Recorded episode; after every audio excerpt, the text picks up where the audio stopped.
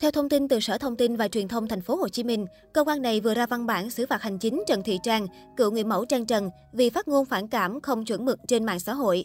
Trên trang cá nhân, Trang Trần cũng không ngại xác nhận sự việc này.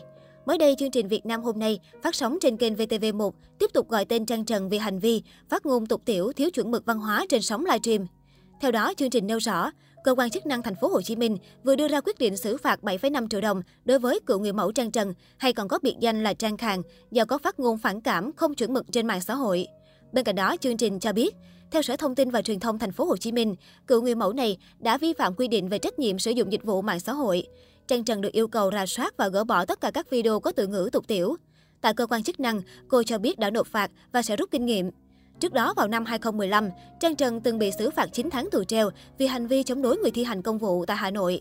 Vụ việc này một lần nữa nhắc nhở những ai đã mang danh là người của công chúng thì cần gìn giữ hình ảnh văn hóa trong giao tiếp, văn minh trong ứng xử, còn không sẽ bị công chúng tẩy chay. Trước đó, ngay khi nhận án phạt, Trang Trần đã livestream tỏ ra vui mừng vì thoát được mắt nghệ sĩ. Từ giờ trở đi, tôi cấm ai gọi tôi là nghệ sĩ. Tôi bán bún kinh doanh tự do. Tôi đã gỡ được chiếc áo quá lớn với tôi. Bây giờ ai vào chửi tôi, tôi không dám chửi lại đâu. Cứ chửi là mất 7,5 triệu, nên đừng bảo hèn. Tôi hèn cũng được. Trang Trần chia sẻ. Sau đó, Trang Trần thông báo mở kèo ăn mừng vì được là chính mình. Đồng thời cô nhắn nhủ khán giả không mua kit mình để tránh bị phạt tiếp. Toàn 7,5 cũ nha, mấy bác đừng vào mua kích em nha, em nghĩ chửi nha các bác ơi. Thật vui mừng đúng ngày cho nhậu lại, lên kèo chúc mừng em nha, nhưng bao em nha chứ hết sàn rồi. Mừng nhất là biên bản phạt em được là chính mình, kinh doanh tự do nhé. Gỡ được cái mát kia em mừng hết lớn, Trang Trần viết.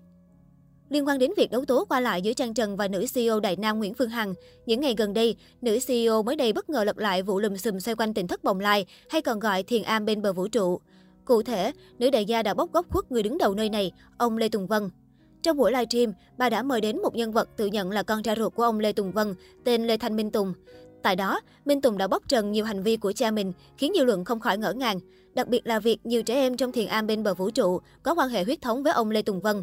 Liên quan tới sự việc, người đứng đầu tỉnh thất Bồng Lai đã phủ nhận quan hệ cha con với Lê Thanh Minh Tùng. Khẳng định Minh Tùng được nhặt về nuôi, ông Lê Tùng Vân nhờ nữ đại gia chứng minh mình là cha ruột của Minh Tùng, trả lại sự trong sạch cho bản thân. Nhận lời nhờ vả, CEO sau đó lên tiếng khẳng định sẽ hỗ trợ ông xác minh quan hệ huyết thống không chỉ với Lê Thanh Minh Tùng mà còn với 10 người khác tại tỉnh thất Bồng Lai. Nếu như kết quả ADN cho thấy người đứng đầu tỉnh thất Bồng Lai bị oan, nữ CEO sẽ đưa ông 20 tỷ tiền mặt để bồi thường những tổn thương về mặt tinh thần. Khi vụ việc đang nóng, Trang Trần bất ngờ tham gia bàn luận. Theo lời cựu mẫu, cô bận rộn không theo dõi drama này. Tuy nhiên, Trang Trần liên tục bị cộng đồng mạng réo tên, ghép ảnh với một ông cụ nằm võng và nhắc tới kèo 20 tỷ nên mới mở lời. Cô nói, mới nghe vụ ADN cược 20 tỷ thế nào mà không rõ lắm. Cuộn đừng bẻ lái gắt, cứ tập trung vào câu chuyện từ thiện. Lúc người ta đặt kèo 500 triệu không nhận, giờ lại phát kèo 20 tỷ. Em lại bán hàng, không theo dõi vụ tình thất gì hết, nhưng lại thấy hình ảnh của mình bị ghép với ông già có râu nằm võng. Em không biết ông đấy là ai, cho tới khi nghe mọi người nói là đang liên quan vụ cá cược ADN 20 tỷ. Fan nói hôm trước có một anh lên nói là con ông này ông kia, còn ông đó lại khẳng định là không phải con, và rồi đánh cược nhau 20 tỷ xét nghiệm ADN để tìm huyết thống. Em không biết ông già nằm võng ấy, vậy mà một số đứa nói em về làm vợ bé phòng nhì của ông ấy. Thế nhưng các anh các chị thông cảm, em không mắc tay làm việc đó. Còn ai cho 20 tỷ để làm ADN thì thôi giải quyết hộ mấy vụ kèo cược trước đi đã. Quan tâm làm gì vụ ADN, con ai, chồng ai, vợ ai, cháu ai cũng là việc nhà họ mà, có liên quan gì tới mình đâu. Tội nghiệp ông cụ mấy chục tuổi rồi còn lên võ đài làm gì chứ. Sân chơi showbiz, hit drama này thì ông mệt. Vụ này 49 gặp 50, bỏ 20 tỷ xét nghiệm ADN, anh kia là con ông Ý, còn nếu không thì đền 20 tỷ danh dự. Ôi gì chứ CEO này nhiều vố rồi, tôi không tin. Trước thì chùm sao kê, giờ lại soi tin, 50 tỷ rồi nghìn tỷ, đi vào tù cạo trọc đầu, nhưng không có lần nào làm được gì. Tôi hứa cái gì sai bảo đi cạo đầu là đi liền.